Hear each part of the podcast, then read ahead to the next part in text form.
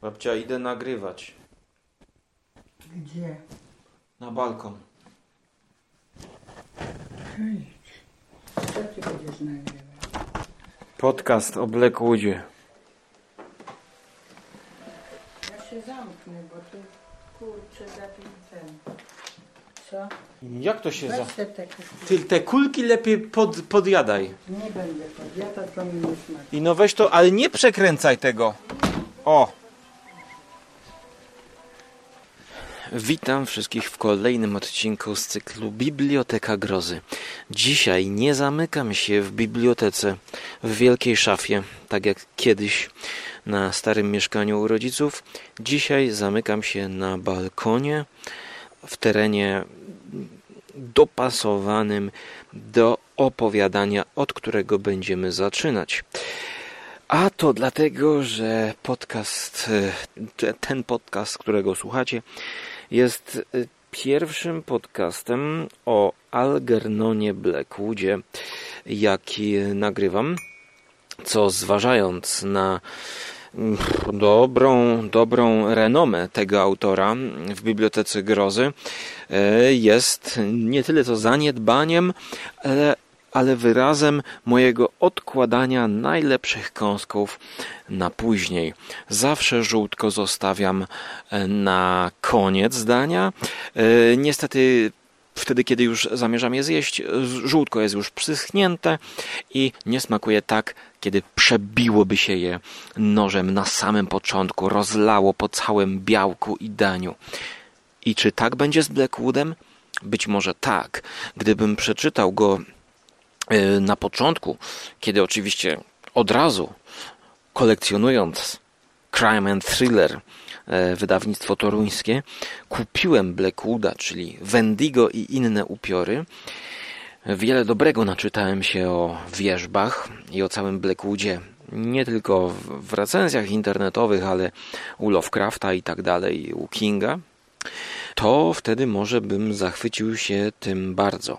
Aczkolwiek dzisiaj zaczynam omawiać to trochę w spak od tyłu, gdyż nagrywam to 6 sierpnia 23 roku, pijąc herbatę na tarasie, co też ma oddźwięk w opowiadaniu, gdyż herbata w pierwszym opowiadaniu, które biorę na warsztat, pojawia się trzykrotnie. Ja e, zaczynam od, od tomu Ciemne Strony. To się ukazało już pod koniec e, lipca, zgodnie z Lubimy Czytać. Cena okładkowa 34 zł. Zawiera to 12 opowieści grozy. Babcia, co ty tak chodzisz? Babcia, muszę się kręcić. O, ptaszki przyleciały.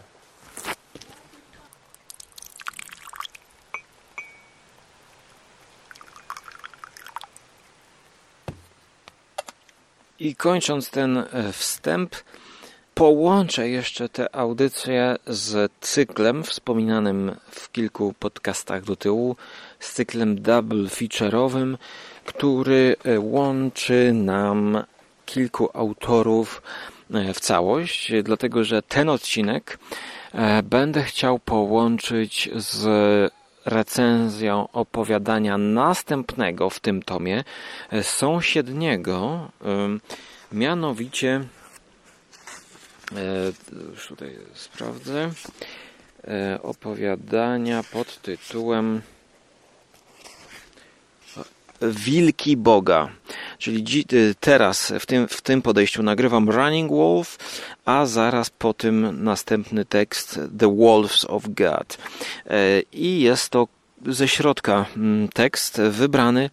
E, Wybrany dlatego, że e, nagrywam to w pięknych okolicznościach przyrody, na tarasie, w lesie, za co dziękuję patronom, czy może nie za ten las, ale za wsparcie. Dzięki nim powstaje ta audycja i dla nich na grupkę e, wrzucę kilka fotek z okoliczności nagrywania tego podcastu.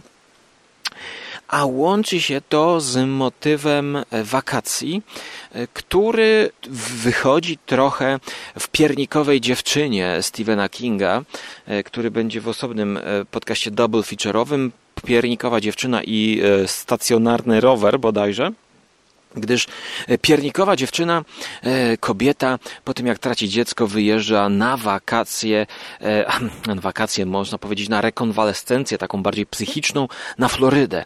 Floryda to też jest miejsce, gdzie King ma swój domek i Floryda no to jest taka plażowa miejscowość wypoczynkowa przynajmniej w tych książkach, które opisuje King, czyli Dumaki i właśnie Piernikowa dziewczyna, a łączy się to z wakacjami e, Hajda, e, czyli głównego bohatera opowiadania Rączy Wilk. Gdyż e, Hyde to recepcjonista hotelowy, który wyjeżdża na wakacje. I w tym przypadku mamy klimaty rodem z Paula Trembleya, mm, Chata w głębi lasu e, i chociażby ostatniego e, filmu e, Shyamalana, który w całości ekranizuje tę powieść. Tak więc można powiedzieć tu wakacje i tu wakacje. Tak więc jest to moje pierwsze chyba zetknięcie z prozą Blackwooda. Pierwsze w całości, czyli wcześniej zaczynałem czytać wierzby i odłożyłem je na później, tak zwane. E, również zacząłem, albo nawet chyba przeczytałem jedno opowiadanie, które zaczyna się w Wigilię z tomu Wendigo. Natomiast Rączy Wilk zaczyna się e, w mieście, kiedy dwóch znajomych ze sobą rozmawia e, i nasz pan Hyde chce wyjechać na wakacje nad jezioro do kanadyjskich lasów. E, chce zabawić się w łowce, chce łowić ryby, rozbić sobie namiot, poczuć się jak e, może nie odkrywca, ale jak e, myśliwy, jak łowca. I właśnie pewne miejsce e, polecają mu znajomi. Morton z montrealskiego klubu sportowego, gdzie Koniecznie wybierz się tam na wakacje. Jedziesz do Mattawy, a potem jakieś 15 mil na zachód od Stony Creek. Jeśli nie liczyć starego Indianina, mieszkającego w pobliżu w skleconej niedbale chacie, będziesz miał całą okolicę wyłącznie dla siebie. Ale jeśli mogę ci coś poradzić, rozbij obóz na wschodnim brzegu. Kiedy oczom Hajda po raz pierwszy ukazało się szamańskie jezioro, leżące pośród nieprzebytych kanadyjskich lasów, najpierw zachwyciło go jego spokojne, świetliste piękno, potem jego odosobnienie i wreszcie, ale to już później, przedziwne połączenie piękna, odosobnienia i niezwykłości, co odkrył właśnie dzięki przeżytej tam przygodzie.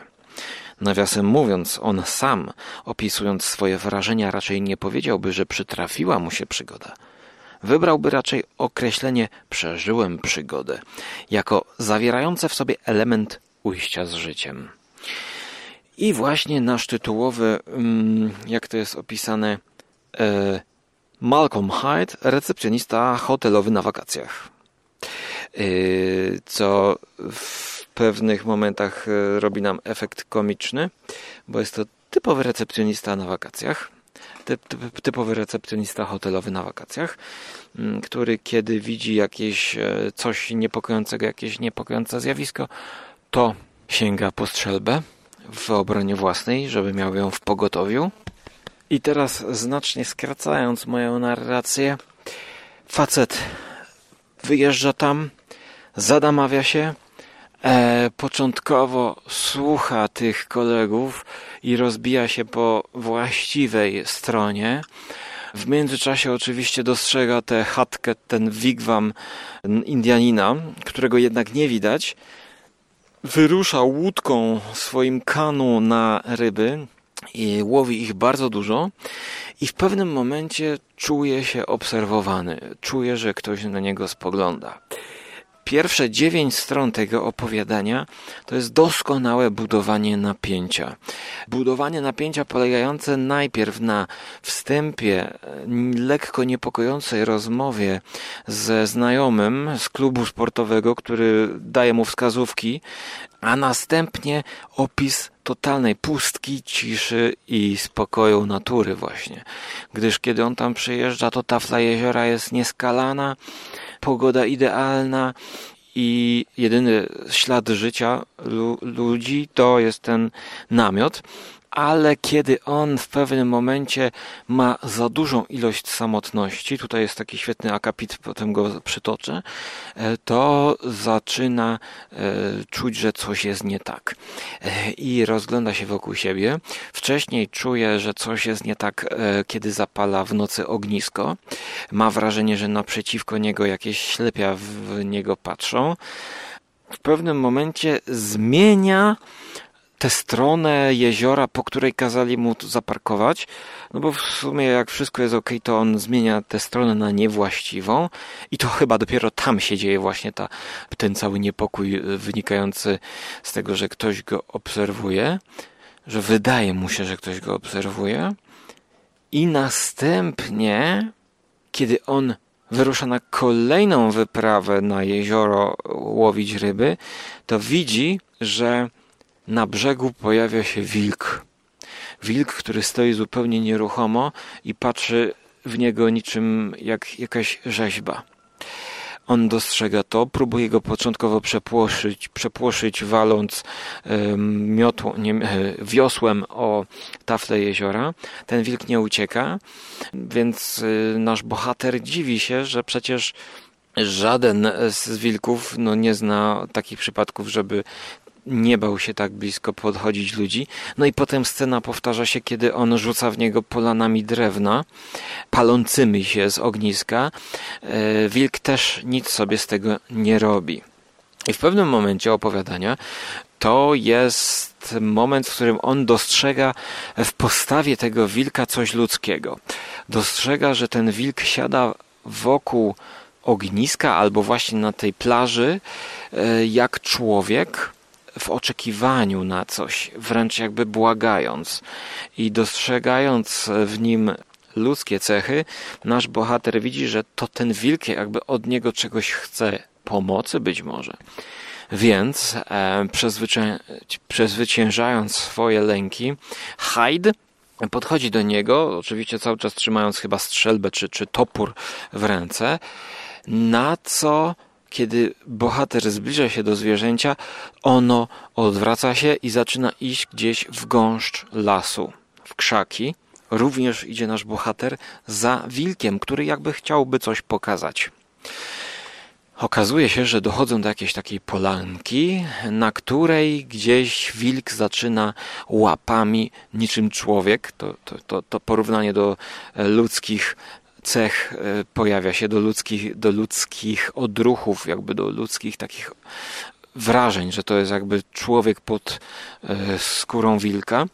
E, zaczyna kopać ten wilk w jakiejś dróżce, kopie, kopie na pół metra, po czym pałeczkę przejmuje nasz bohater Hyde i dokopuje się do jakiejś pierwszej kości ludzkiego palca. No więc kopie dalej, i wykopuje szkielet e, człowieka, cały szkielet człowieka, sądząc po e, kościach, nie wiem jak on to wysądził, e, sąduje, że jest to Indianin. Indianin i kiedy chce spojrzeć na wilka, odwraca się, a wilk nie stoi w tym miejscu, z którego obserwował, jak nasz Hyde kopie zanim jeszcze odwraca się na wilka, to e, spala bodajże te kości w jakimś rytualnym takim e, na szybko urządzonym namiocie. E, sztoś, sztos, stos, nie sztos, sztos. Chodzi mi o, zapomniałem jak to się nazywa, takie coś, co palą zwłoki, więc on te kości chyba podpala, te kości się zawalają, znaczy te, te, te, te kamienie, czy właściwie ta konstrukcja się zawala pod wpływem ognia i wtedy następuje ten zwrot na wilka, którego już nie ma. Eee, wilka już nie ma, więc Hyde wraca do swojego namiotu. Eee, no i przed wyjazdem do miasta spotyka jeszcze tego Indianina, który wraca do swojego tego namiotu i on po swojemu, a nasz bohater po swojemu, jako tako się dogadują i mamy tutaj e, na zakończenie opowiadania dialog. Dialog, w którym dowiadujemy się, że ten Indianin coś wiedział, że tutaj właśnie jest jakiś taki niespokojny duch i jeżeli trafił, i, i pyta go w ogóle, czy trafiłeś na tego wilka, Hyde mówi, że tak. No i Indianin, y, jak przestraszyłeś się, bałeś go? Y, nie, nie bał się go w ogóle, więc y, Indianin jest zdziwiony. No i mówi mu, że to właśnie była jakaś chyba tułająca się mm, dusza, która nie mogła trafić do wiecznych, do krainy wiecznych łowów. Nasz typowy recepcjonista hotelowy na wakacjach wraca do miasta.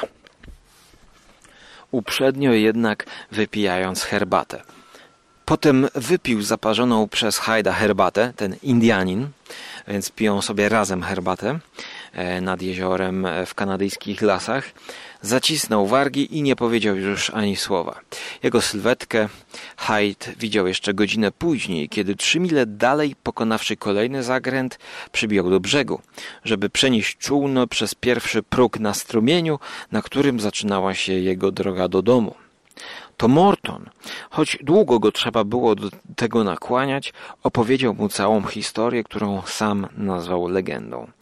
Kilkaset lat temu plemię zamieszkujące tereny wokół jeziora zebrało się przy wielkim skalnym urwisku, żeby odprawiać szamańskie obrzędy. Ale uzdrowicielska magia nie zadziałała. Duchy nie odpowiedziały, jak zawyrokował szaman, były zagniewane. Winowajca nosił imię Rączego Wilka. E, jakiś jego postępek był niewybaczalny. E, usłyszał, że będzie się błąkał samotnie po lasach, a jeśli któryś z nas cię zobaczy, zabije cię. E, twoje kości będą walać się pod drzewami. Twój duch nigdy nie wstąpi do krainy wiecznych łowów, chyba że ktoś z obcego plemienia odnajdzie je i sprawi im stosowny pogrzeb. Oczywiście można się było spodziewać, że nigdy to się nie stanie. Zakończył Morton i to był jego jedyny komentarz do całej historii. E, czyli Morton, który skierował Hajda na tę e, wyprawę mm, do jakże żyznych terenów, znaczy e, nie żyznych, tylko zalesionych. Jak się mówi na jezioro, że jest zarybione? Pewnie wielu Białasów jechało tam i przestraszyło się tego wilka. E, stąd też przestrzegano Hajda raczej, żeby nie po tamtej stronie parkował. Hajd nie posłuchał. E, zebrał się właśnie wiatr, który przegania mi z horyzontu mgłę. Widzę już przed sobą cały mm, całe, całe góry. Mm, mgła niczym w miasteczku Twin Peaks e, powoli, powoli schodzi. To są takie świetne sceny w wielu filmach zbliżenia na las i jakiś dym. To, to często wydaje nam się, że płonie las w tych ujęciach, a to właśnie mgła schodzi. E, I schodzę z tego opowiadania. E, moja krótka recenzja, opinia teraz to właśnie, że pierwsze dziewięć stron to rewelacyjne budowanie napięcia. Dalsza część 13 stron e, to domniemania. Co to za wilk? E, rozkminianie, czy ten wilk jest dobry, czy zły, czy wściekły, czy co chce mu pokazać, czy może zaatakować, e, chodzenie za tym wilkiem, kopanie, no i spotkanie Indianina i powrót. Jest to opowiadanie trochę jakieś takie e, nature, nature horror powiedziałbym. Blackwood, te wieżby, no to też podejrzewam tam natura w jakiś sposób zapodaje tę grozę i tak jest tutaj to wzmagane jest tym, że jest to, przypominam, typowy hotelowy e, recepcjonista na wakacjach. więc, e, więc opowiadanie czysto wakacyjne do czytania w pięknych okolicznościach przyrody nad jeziorem, czy to w lasach kanadyjskich, bądź też polskich. Ale muszę powiedzieć, że ja te temu opowiadaniu dałem ocenę 6,5 na 10. E, sprawnie napisane, nie ma żadnych dłużyzn, idzie do przodu elegancko, e, pomimo takiego podziału na pierwszą część i drugą część, gdzie coś czyha w zaroślach i nie wiemy co czyha w zaroślach, no to ze względu na sam tytuł domyślamy się, że będzie to jakiś wilk. Tak więc mamy do czynienia ze spoilerem w tytule, co troszkę mnie rozczarowało, bo już wiedząc, że nie wiemy, co jest w zaroślach, to my już wiemy po tytule. A świetnie tutaj Blackwood buduje nam e, napięcie. E, jeszcze obiecany akapit na zakończenie o samotności, której jest za dużo, to musicie tego posłuchać. Tutaj Blackwood świetnie opisuje moment, w którym e, obozujemy, obozujemy sami, gdzieś jesteśmy i w pewnym momencie dzieje się coś, że już mamy tego dosyć i odczuwamy niepokój. Nagle, skąd, nie wiadomo. Nigdy przedtem nie zdarzyło mu się obozować w stanie tak wielkiego napięcia. Strona 127. W takim miejscu, w takich okolicznościach, człowiek nie odczuwa niepokoju tak długo, dopóki samotność nie stanie się zbyt natarczywa i namacalna. Samotność w obozie rozbitym w leśnej głuszy ma swój urok. Napełnia poczuciem błogości i spokoju, ale tylko do czasu, dopóki zanadto się nie przybliży. Powinna pozostać jednym spośród wielu komponentów pobytu w dziczy, ledwo zauważalnym, nie wysuwającym się na pierwszy plan bo kiedy podkradnie się zbyt blisko, z łatwością może przekroczyć cienką linię oddzielającą poczucie spokoju od psychicznego dyskomfortu. A już najgorzej się dzieje, kiedy ową granicę przekroczy w ciemności. Pojawia się wówczas osobliwy lęk, natrętne wrażenie, że co, coś czai się w pobliżu. I wówczas samotny obozowicz zaczyna się czuć wystawiony na atak. Dla Hajda ta przemiana się już dokonała. Intymne doznanie samotności przemieniło się szybko w coś znacznie gorszego. W przeświadczenie, że nie jest sam. Świetne, świetne, bo to był trudny moment i doskonale zdawał sobie sprawę, nie będzie mu się podobało. Tak, i właśnie w tym momencie już przechodzimy na tę drugą część opowiadania, gdzie zaraz pojawia się wilk. E, więc pióro Blackwooda bywa świetne. Myślę, że jeszcze ten tomik Ciemne Miejsca wynagrodzi e, moje oczekiwania. E, a tymczasem ja kończę nagranie tej wstawki. E, drugie opowiadanie będzie nagrane w drugiej wstawce, czyli to sąsiednie, zaraz następne, bo w tytule też jest wilk. Zaczyna się od jakiegoś parowozu płynącego wodą, więc jestem już nakręcony. E, I przypomnę, że to jest trzeci tom wydany przez wydawnictwo CIT, ponieważ pomiędzy Wendigo a tymi miejscami był jeszcze jeden tom, który miał 300 stron i większość tych opowiadań była bardzo długa. Tam, tam było chyba tylko sześć opowiadań, co jak widziałem na Lubimy czytać, było często krytykowane, że tutaj nie ma horroru, tylko są jakby wewnętrzne przemyślenia głównego bohatera i jakieś takie mm, psychiczne przeżycia. No, to samo jest tutaj, ale e, nudy ja w tym opowiadaniu nie odczułem. Mam nadzieję, że również i wy nie odczuwacie jej słuchając audycji Skóry na konglomeracie podcastowym i na Patronite Audio przedpremierowo dla patronów. A ja tymczasem idę zaparzyć sobie herbatę i zabieram się do dalszej lektury.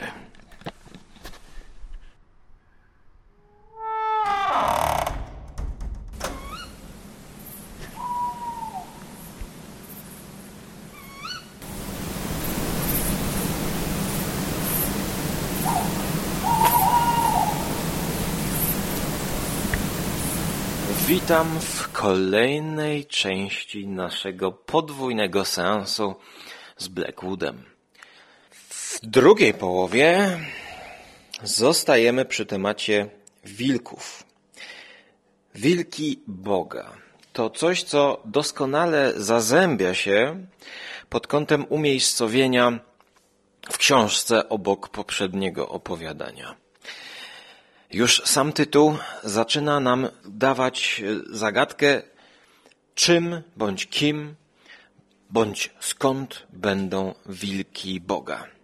Ich historia zaczyna się od powrotu głównego bohatera Jima, który wraca na Wyspy Brytyjskie po 30 latach pracy w Kanadzie, gdzieś e, w lasach na wyrębie najprawdopodobniej, mm, bądź e, w być może budowa kolei Jim został zatrudniony jako pracownik kompanii Zatoki Hudsona e, w odległej Kanadzie, w terytoriach północno-zachodnich. W służbie kompanii nie wiodło mu się źle. E, jak na wyspiarza, Jim Peace był teraz całkiem zamożny.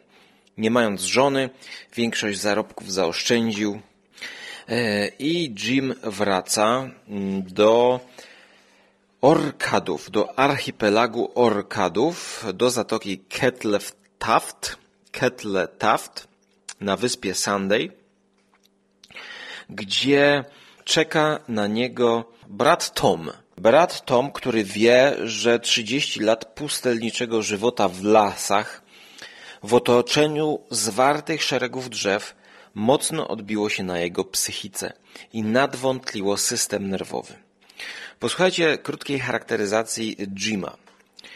Podczas długich dni i jeszcze dłuższych nocy na odległych, samotnych posterunkach miał za towarzystwo jedynie śnieg, mróz, słońce, gwiazdy i wiatr. I jeszcze drzewa. Drzewa, drzewa. Gdzie się obrócić drzewa? W burzliwe dni łatwiej znosił ich obecność. Sztywne, odpychające pnie nie przytaczały go wówczas aż tak bardzo jak przy spokojnej, bezwietrznej pogodzie.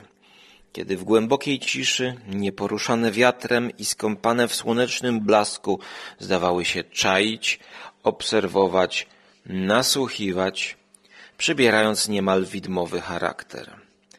Natomiast kiedy się poruszyły, Cóż, zawsze wolał biegnące zwierzę od takiego, które zastygło nieruchomo i tylko patrzy. Wiatr, nawet najsłabszy, kołysał milionami gałęzi i w ich szumie ginęły wszystkie inne dźwięki, na przykład wycie wilka podczas zimy, czy nieustanne, ostre ujadanie psów haski, których szczerze nie znosił. Nawet teraz, w ciepłe wrześniowe popołudnie, poczuł lekki dreszcz, kiedy na tle przesuwającej się przed jego oczami sceny zamajaczyła wizja tamtych martwych już lat. Rygor samodyscypliny, silna, chwilami wręcz gwałtowna wola natychmiast przystąpiły do działania. Wizja należała do, do przeszłości, a przeszłość się skończyła, była martwa i martwa miała pozostać. W postaci machającej do niego z nadbrzeża bez trudu rozpoznał brata Toma. Lata spędzone na wyspie obeszły się z nim łagodnie. Można rzec, że prawie się nie zmienił. Jednak w sercu Jima wezbrało głębokie, ale niewyrażone uczucie. Jak dobrze jest wrócić do domu, pod, powtarzał w myślach, siedząc obok trzymającego lejce Toma gdy bryczka toczyła się powoli w stronę ich rodzinnej farmy, leżącej na północnym krańcu wyspy. Wszystko było znajome, a jednocześnie obce. Właśnie mijali szkołę, do której uczęszczał jako mały chłopiec i w której dokładnie tak samo jak on kiedyś uczyli się inni kumple. Przez otwarte okno słyszał donośny głos nauczyciela. Choć nie mógł go zobaczyć, dla niego miał twarz jego wychowawcy. Ten wychowawca teraz się przeniósł do Glasgow czy do Edynburga. W tym e, fragmencie, który wam zacytowałem, e, mamy coś, co mnie najpierw skojarzyło się z krótkim tekstem Jima Morrisona, Joe Hilla, e, znaczy się Upiory XX wieku. Pamiętam, że była tam jakaś taka krótka, kilkustronicowa miniaturka o w widmowym lesie. E, była w tamtej opowieści scena, gdzie las, właściwie duch lasu, pojawiał się chyba w supermarkecie jakimś. Facet właśnie bał się lasu, ducha lasu. Taka scena właśnie, że jesteście w markecie, a tu nagle przed wami widzicie nie ducha postaci, tylko ducha drzew, ducha lasów. Mm, dawno czytałem tamtego Joe Hilla. Nie wiem, czy to było nawiązanie, ale tutaj las prześladuje Jima. Jim boi się drzew. Jim po powrocie do domu jest niespokojny, nie jest sobą. E, to nam świetnie zazębia się z poprzednim opowiadaniem, jeśli chodzi o ten Blackwoodowski stosunek człowieka do natury, i tej grozy wynikającej właśnie ze świata dzikości, dzikiego świata. O ile w poprzednim opowiadaniu mieliśmy gościa, który wyjeżdża na urlop. Tutaj mamy gościa, który wraca do po pracy do domu, już się zarobił. To też ma być swoisty rodzaj wypoczynku. Jednak po tym, co przeżył w Kanadzie, widać, że jest niespokojny Jim. I my to troszkę obserwujemy z perspektywy Toma. Toma, który wiedzie zwykły żywot spokojnego farmera, widzi, że Jim wieczorami jest jakiś taki nieswój. Jim wieczorami nie może odpocząć, tylko nasłuchuje. Tak jakby bał się, że ktoś może nagle wejść do domu, bał się, że e, coś się wydarzy, e, że coś e, za oceanu go dorwie. Mamy przez około 20 z hakiem stron opis relacji Toma i Jima, i teraz wprowadzamy nowego bohatera, Troszkę tej małomiasteczkowej społeczności mamy tutaj opisanej, tak samo jak relacje Jima i Toma, e, gdyż Tom próbuje dojść, co się stało z Jimem. To jest, widać, że coś jest nie tak z Jimem. Kolejny fragment ważny chciałbym wam tutaj przytoczyć. Tom poruszył się niespokojnie, nie wiedząc jak zareagować. Po kolacji wychodzi przed dom i spoglądają na rozciągające się wokoło otwarte pola. Jakby dla potwierdzenia tych słów zaczerpnął powietrza i zaczął powoli je wypuszczać. Dobrze jest widzieć rozległy, niczym nieprzysłonięty horyzont i mieć świadomość, że od miejsca, w którym spędziłem tyle czasu, oddziela mnie wielka woda. Zwrócił twarz ku górze, po czym przeniósł wzrok na odległą linię wybrzeża i morze, połyskujące lekko w przedwieczornym świetle. Dla mnie tej wody nigdy nie będzie zbyt wiele, dorzucił. Tak rozległej wody nie dadzą rady przepłynąć. Koniec zdania. Pytamy siebie, kto nie da rady przepłynąć wody. Bierzemy pod uwagę tytuł. Teraz mamy te wilki Boga, tak? Czy będą go ścigać wilki? E, w pewnym momencie w ich dialogach pojawia się taki fragment, że jak są drzewa, to patrząc na drzewa, ty nie wiesz, co czai się za drzewem. Za drzewem może być ktoś, coś. I Jim tego między innymi się obawia. Drzewa są dla niego niebezpieczne, dlatego że coś może tam stać. Znowu drzem. E, Jeszcze śniadania nie jadłem, a nagrywam to już poza lasem i poza działką, tak więc po części e, miejsce nagrywania tego podcastu koresponduje z naszym double feature'owym seansem, gdyż pierwszy e, odcinek, pierwszą część nagrywałem w okolicznościach przyrody, a tutaj obecnie akurat odwiedzam rodziców i nagrywam to u nich, powiedziałbym tak, no w mieście. I teraz Znowu drzewa, Jim? zapytał Tom ze śmiechem. Usłyszał ostatnie słowa brata, choć ten mówił bardzo cicho i uznał, że lepiej będzie ich całkowicie nie ignorować. Należało zareagować w sposób naturalny i całkowicie swobodny. Żart z czegoś wzbudzającego lęk od razu czynił to mniej groźnym. Nigdy nie widziałem, żeby drzewo przepłynęło Atlantyk, chyba że wcześniej przerobiono je na maszt, mówi Tom. Nie miałem na myśli drzew, tylko coś zupełnie innego, padła szorstka odpowiedź. To prawda, że nienawidzę widoku tych przeklętych drzew, ale one nic tak naprawdę nie znaczą. W każdym razie nie tyle, co dodał, jakby porównując je w myślach z czymś zupełnie innym, po czym poniósł do ust fajkę. Z pewnością nie potrafią ani chodzić, ani pływał pływać, ciągnął Jim żartobliwie. Ani robić innych rzeczy. Głos Jima nagra, nabrał nagle ochrypłych tonów. Słowa zaczęły mu się plątać. Ani nic tu za nimi się nie chowa, prawda? Fakt, niewiele jest tu miejsc do schowania. Roześmiał się Tom. Ale widząc wyraz oczu brata natychmiast u, um, umilkł. E, I mamy opis, że Tom nie widział nigdy kogoś tak pobladłego, przerażonego grozą jak Jim. I kiedy oni sobie tak siedzą już wieczorkiem, to ponad mroczniejącymi polami wieczorny powiew poniósł ku nim akurat odległe szczekanie psa. To pies pasterski, ujadający gdzieś na farmie. Tym razem wyjaśnienie padło z ust Jima, który mówił głębokim, kojącym tonem, kładąc jednocześnie rękę na ramieniu brata. Tom zgodził się, zawstydzony, że tak się zdradził. Ze zdumieniem uświadomił sobie nagle, że role się odwróciły, że to Jim uspokaja jego i dodaje mu otuchy. A przedtem myślałeś, że co to może być? Starał się brzmieć lekko naturalnie, ale głos wyraźnie go zawodził. Ich wzajemna więź była tak silna, że dzielili ze sobą wszystko, nawet najgłębiej skrywane odczucie. Jim nachylił ku niemu głowę. Myślałem, szepnął posiwiałą brodą niemal dotykając policzka Toma. Myślałem może, że to wilki. Całe jego ciało dygotało z przestrachu. Głos drżał. Wilki Boga. I zaczyna się następny, drugi rozdział, gdzie poznajemy e, więcej mieszkańców e, tej wyspy.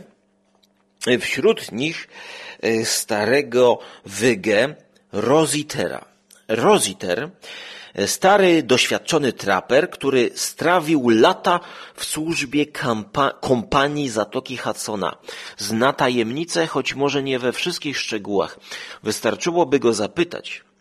To nieczysta sprawa, mruknął Rositer jakby do siebie.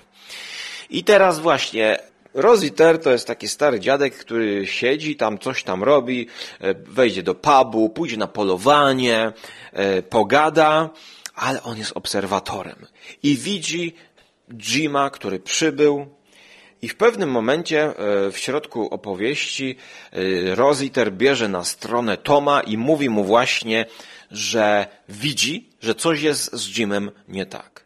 A Rositer przeszedł też swoje w tej Kanadzie i może mieć pewne podejrzenia.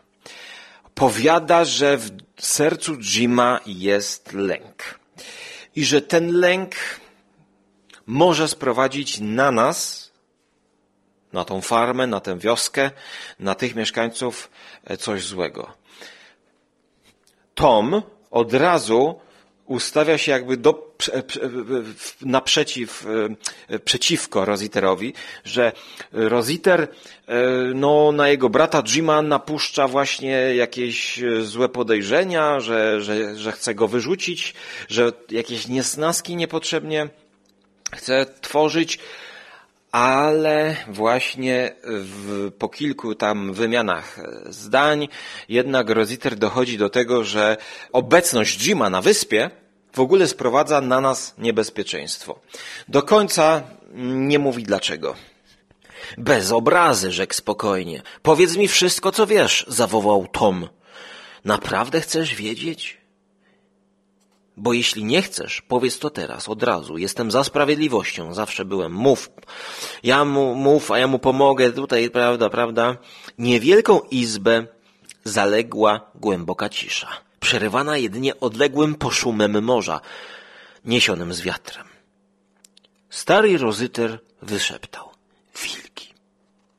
Wilki Boga. Dla Toma było to niczym cios prosto w twarz.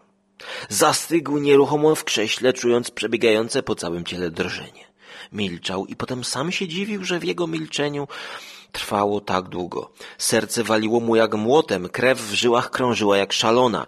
Przecież wciąż słyszał mówiącego Rositera, ale jego głos zdawał się płynąć gdzieś od bar z bardzo daleka.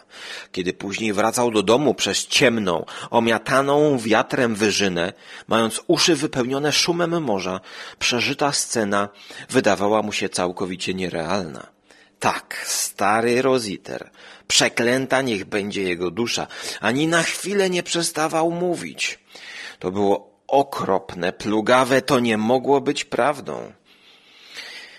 Jim jęczał w duchu, z wysiłkiem brnąc pod wiatr.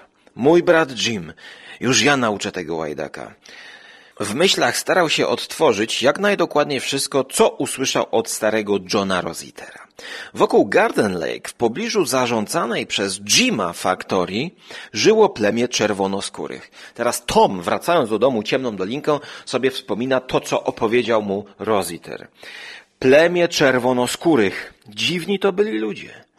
I teraz znowu kolejne, świetnie ustawione dwa opowiadania obok, obok siebie. Też pojawia się motyw Indianów, Indian i właśnie te wątki nam obok siebie współgrają. Kiedy czytamy to obok siebie właśnie i e, tak jak jest to w książce. E, dziwni to byli ludzie, wszelkiego typu złoczyńców, rabusiów, gwałtowników i morderców nie karali sami. Odpędzali ich od siebie, skazując tym samym na śmierć. W jaki sposób? Za wyrzutków zabierały się wilki Boga. A czym były owe wilki? Watachą, którą czerwonoskórzy otaczali pełną bojaźni czcią, wierząc, że te zwierzęta to święte duchy. Boża kara na złych ludzi. Bzdury. Zamorskie duby smalone, idiotyczne przesądy. Stado wilków, które karze przestępców, zabijając ich, ale nie zjadając. Rozerwani na strzępy, ale nie pożarci. Znów zabrzmiały mu w głowie słowa starego Rositera. Dead Alive to były takie pożarci żywcem, taki film, horror z lat 80. Czerwonoskórzy i biali, te zwierzęta potrafią nawet przepłynąć morze. Doprawdy, powinno się powiesić starucha za głoszenie takich bredni. Mój Boże, mój brat Jim, to potworne, ale stary Rositer bezlitosny w dążeniu do sprawiedliwości, powiedział jeszcze coś gorszego. I tego Tom nigdy nie miał mu zapomnieć ani wybaczyć. Teraz będą te słowa Rositera. On nie może zostać z nami. Musisz go wypędzić. Nie możemy go tutaj mieć na wyspie. Za to, choć ledwo mógł uwierzyć własnym uszom, Staremu należała się tylko jedna odpowiedź. Cios prosto w twarz. Przez takie słowa dawna przyjaźni i powiązania obróciły się w gorzką nienawiść. Niech mi Bóg wybaczy, jeśli go nie zatłukę za to przeklęte kłamstwo. E, zanim przejdziemy do drugiej części opowiadania, muszę powiedzieć, że to opowiadanie pod kątem narracji jest rewelacyjne. Rewelacyjne stopniowanie napięcia, budowanie atmosfery, a zarazem to, na co Czasem często narzekam na e, tak zwaną zakurzoną kurzem grozę i wydawnictwo CIT, to znaczy nie wydawnictwo, ale nazwiska, które się tutaj pojawiają, to zbytnie może przestylizowanie języka, e, zbytnia e, szczegółowość opisów, czy to przyrody, czy to wewnętrznych przeżyć bohatera, zbytnie skupianie się na tym, co wokół, a nie w sednie grozy. W przypadku tego opowiadania i poprzedniego e, tutaj jest idealny balans opisów natury i ludzkiej psychiki, ludzkich relacji pomiędzy ludźmi i tego, jak natura wpływa na ludzi, ludzkie relacje, ale też fabuła, powiedzmy, idzie do przodu, trochę jak w tym ostatnim filmie nominowanym do Oscara z Colinem Farelem. E, zapomniałem nazwy filmu. A, Duchy Inisherin. E, podobny klimat tutaj też się pojawia. Musiałbym sprawdzić, gdzie są te orkady, mm, archipelagów orkadów, ale teraz tak mi się kołata w głowie, że jak robiłem na Żarłok TV e, wywiad z Adamem Borowiczem, to on przecież był w Szkocji i w Szkocji mówił właśnie o tych orkadach, gdzie mm, jadł takiego ptaka, którego mięso jest y, okropnie śmierdzące jak trup wręcz prawie. I to jest z jednej strony dla tych mieszkańców jakiś przysmak, a dla przybyszów to jest legenda czarna, tak? Mm, mm. I teraz właśnie, mnie się to tak kojarzy z takimi szkockimi, walijskimi terenami. No Szkocja, słaby jestem z geografii, ale tutaj wam wprowadzam, że ten film Duchy Inisherin E, pokazuje nam właśnie takie knajpy, posiedzenia w knajpie, rozmowy w knajpie, e, dwóch przyjaciół właśnie, którzy e, mają między sobą sprzeczkę, gdyż jeden chce porzucić drugiego, mówiąc, że nie ma dla niego czasu i jeżeli go dalej będzie nękał, to odetnie sobie palca. Tamten, ten głupszy, grany przez Corina Farela, prosi go i mówi, że przecież zawsze się kumplowaliśmy, rzeczywiście palec zostaje odcięty. Dlatego, że ten starszy, stary wyga chce poświęcić się sztuce i graniu na skrzypcach.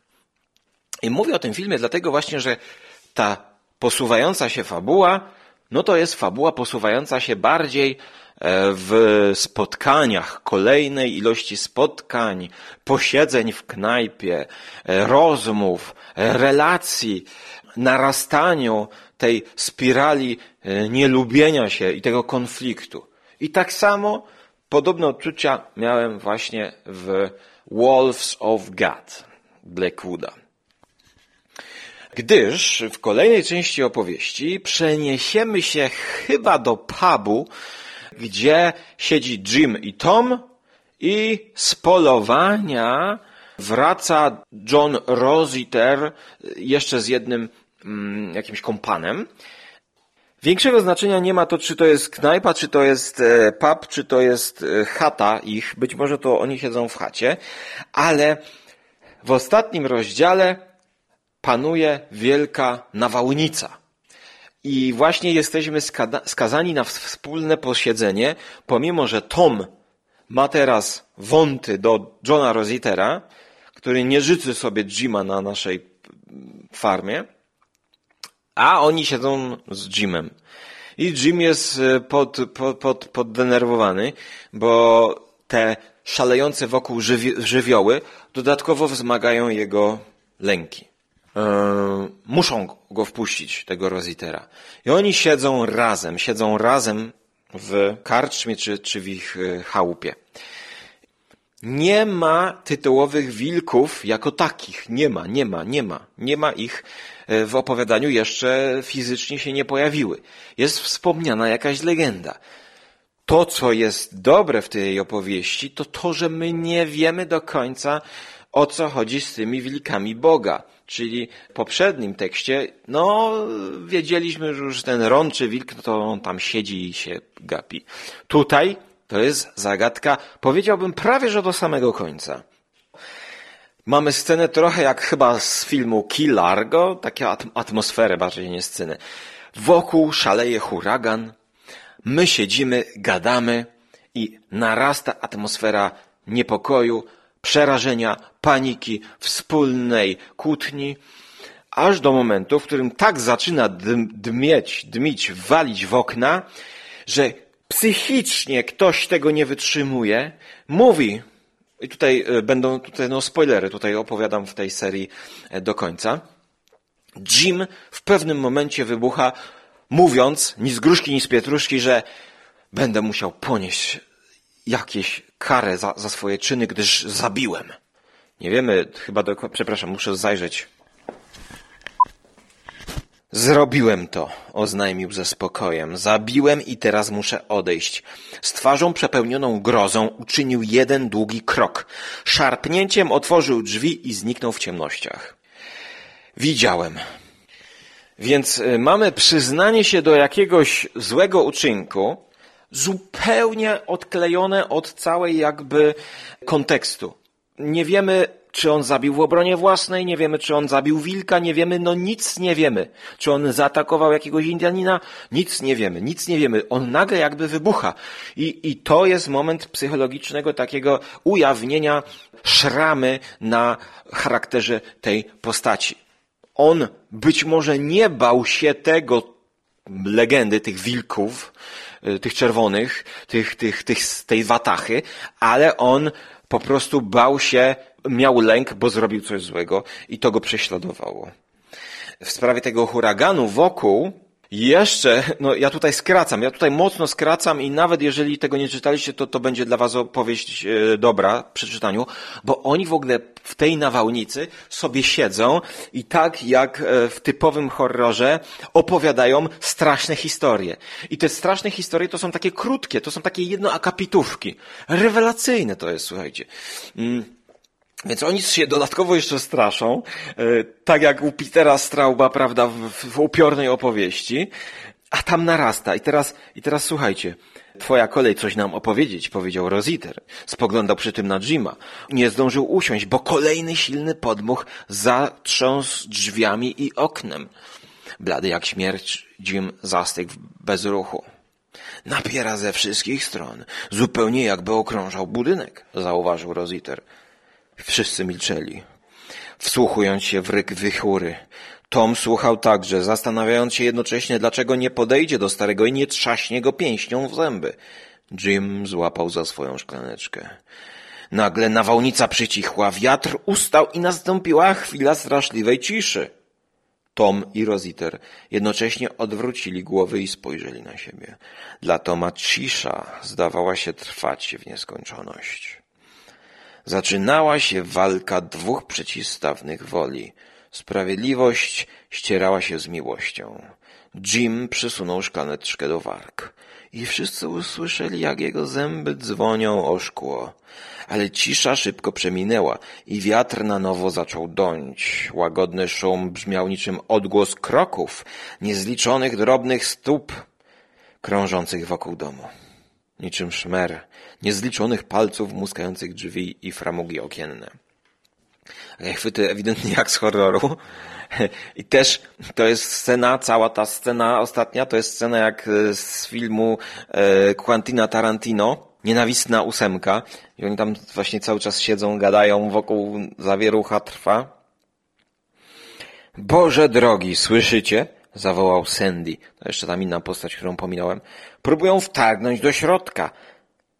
Ledwo wypowiedział te słowa, kiedy zwalił się z krzesła, całkowicie omroczony alkoholem. To wilki albo pantery, mamrotał w pijackim stuporze, kuląc się na podłodze. Jak to wtedy było na Malajach, trzymana przez Jima szklanka rozbiła się na podłodze. Toma coś zlękło. Stał niezdolny poruszyć się czy wydobyć choć słowo. Mógł tylko patrzeć, jak jego brat podchodzi do okna i jednym szarpnięciem otwiera je na oścież, zupełnie jakby zapraszał do środka szalejącą nawałnicę. Niech się stanie. Niech się stanie. Głos Rositera był władczy, ale jednocześnie pełen niezwykłej łagodności. Stary traper podniósł się.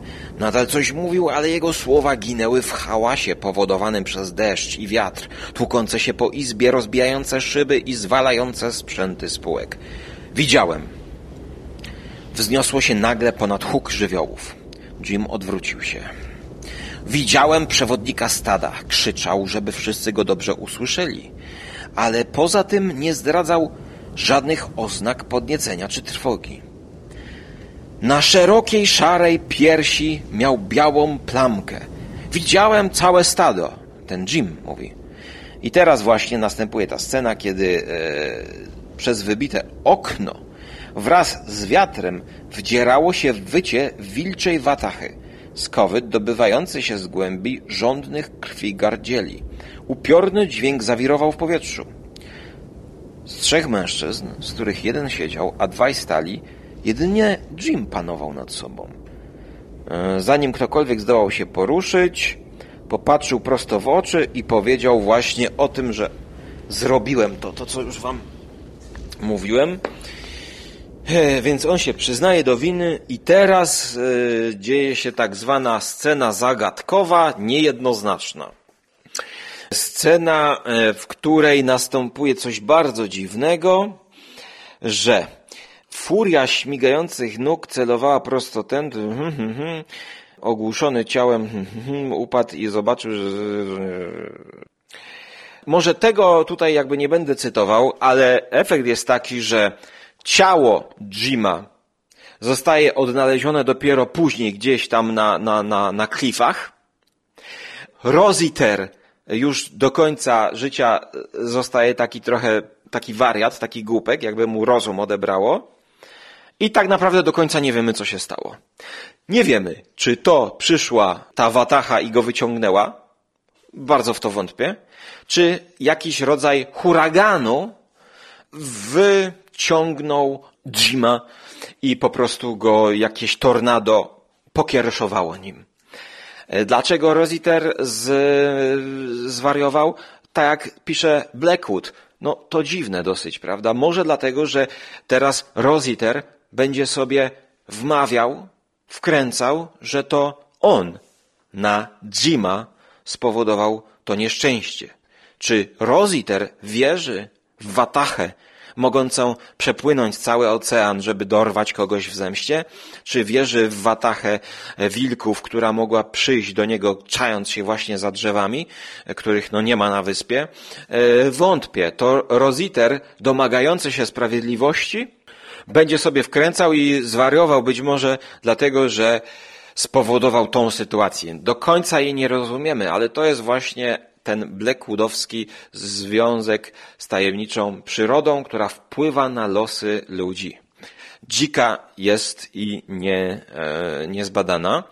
E, I tutaj właśnie Blackwood, mm, być może już w wierzbach, wskazuje na przyrodę, która, która jeśli miałaby się z nami, o to kotek, jeśli miałaby się z nami, no co? Jeśli z nami ma się obchodzić, to przyroda robi to w sposób e, chaotyczny, e, nie patrzy na wszystko, żeby tutaj wspomnieć, nie wiem, tornada, wirusy, COVID. Myślę, że Blackwood bliski jest takiemu bliski jest postrzeganiu przyrody i natury i dzikości, jak ma Herzog w filmie Grizzly, albo ostatnio o tym w, w, w, o wulkanach filmie. Nie taka powiedzmy bałwochwalcza y, pieśń do pięknej przyrody, y, którą należy szanować y, i składać hołd, znaczy hołd może tak, ale to właśnie należy się jej trochę bać. O, w ten sposób. E, Herzog w filmie Grizzly pokazuje, jaka może być przyroda, bezwzględna. I tutaj oczywiście ten wątek jest też zarysowany, oczywiście delikatnie, bo nie wiemy, co złego uczynił e, Jim, prawda? Czy on zepsuł przyrodę, kogo on zabił, czy on zaatakował wilka, nic nie wiemy, nic nie wiemy. To jest opowieść o tym, dochodzeniu do takiego wniosku, powiedzmy, że jednak jakiś związek człowieka z przyrodą istnieje, Blackwood temu się przygląda, ale przygląda się e, temu akurat w sposób taki bardziej rozrywkowy, bo buduje napięcie, tworzy atmosferę, zagadkę, której też do końca nie rozwiązuje. I to opowiadanie oceniam bardzo wysoko w ciekawy sposób koresponduje e, z wilkiem, który jest przyjaznym wilkiem, który jest bardziej takim wilkiem e, do odkrycia, wilkiem, który miał tajemnicę, można było uwolnić jakiegoś ducha, a tutaj te duchy nadal gdzieś czyhają i będziemy się zastanawiać, czy nie czyhają być może one za drzewami, kiedy będziemy spacerować w lesie. Słuchając tego podcastu, nie wiem, ale ja tutaj patrząc z okna moich rodziców widzę jakąś tam górkę w oddali i drzewa, ale tak jakby korony drzew tylko widzę. Więc nie mam obaw, że coś za nich wyskoczy, tym bardziej, że tu jest płot. e, świetne dwie opowieści. E, Blackwood mnie tutaj nie rozczarował. To są teksty dosyć zwarte. A co ciekawe, e, w kolejnym opowiadaniu co do którego zastanawiam się, czy bonusowo nie wrzucić do tego double feature'a e, pod tytułem Pierwsza nienawiść, też jakoś się to łączy, gdyż e, właśnie zaczyna się to powrotem z polowania. Tak jak Rositer z tym Sandojem bodajże wrócili, e, to tutaj mm, ktoś wraca z polowania na wilki właśnie i też zaczyna się opowieść w opowieści. Tutaj mamy kilka małych opowieści w opowieści, przy kominku, tak, podczas tej wichury, to jest tylko taki, taka przyprawa, to jest taki, taki deser w tym, w tym opowieści, w, tej, w, tym, w tym opowiadaniu. E, no i chyba słyszycie, że ja jestem bardzo zadowolony e, z tego Algernona. Mm. Prawie godzinny podcast wyszedł mi. Mm, dziękuję patronom za wsparcie. Mm, no i e, być może jeszcze będą tak zwane po napisach końcowych. Nienawiść dla Was omówiona, bo to jest 10 stron, króciutkie opowiadanko. A jeśli nie, to następnym razem myślę znowu będziemy czytać Blackwooda w zakurzonej bibliotece. Hm. To są teksty, które zapadną mi w pamięć. Jeszcze biorąc pod uwagę, że czytałem je trochę właśnie na działce przy lesie i w kontekście całej serii podcastów moich leśnych. Te przerażające drzewa, które tutaj są często opisywane w tym opowiadaniu, drzewa, które straszą, świetnie też korespondują e, do podcastów, gdzie są recenzje komiksów, komiksów leśnych.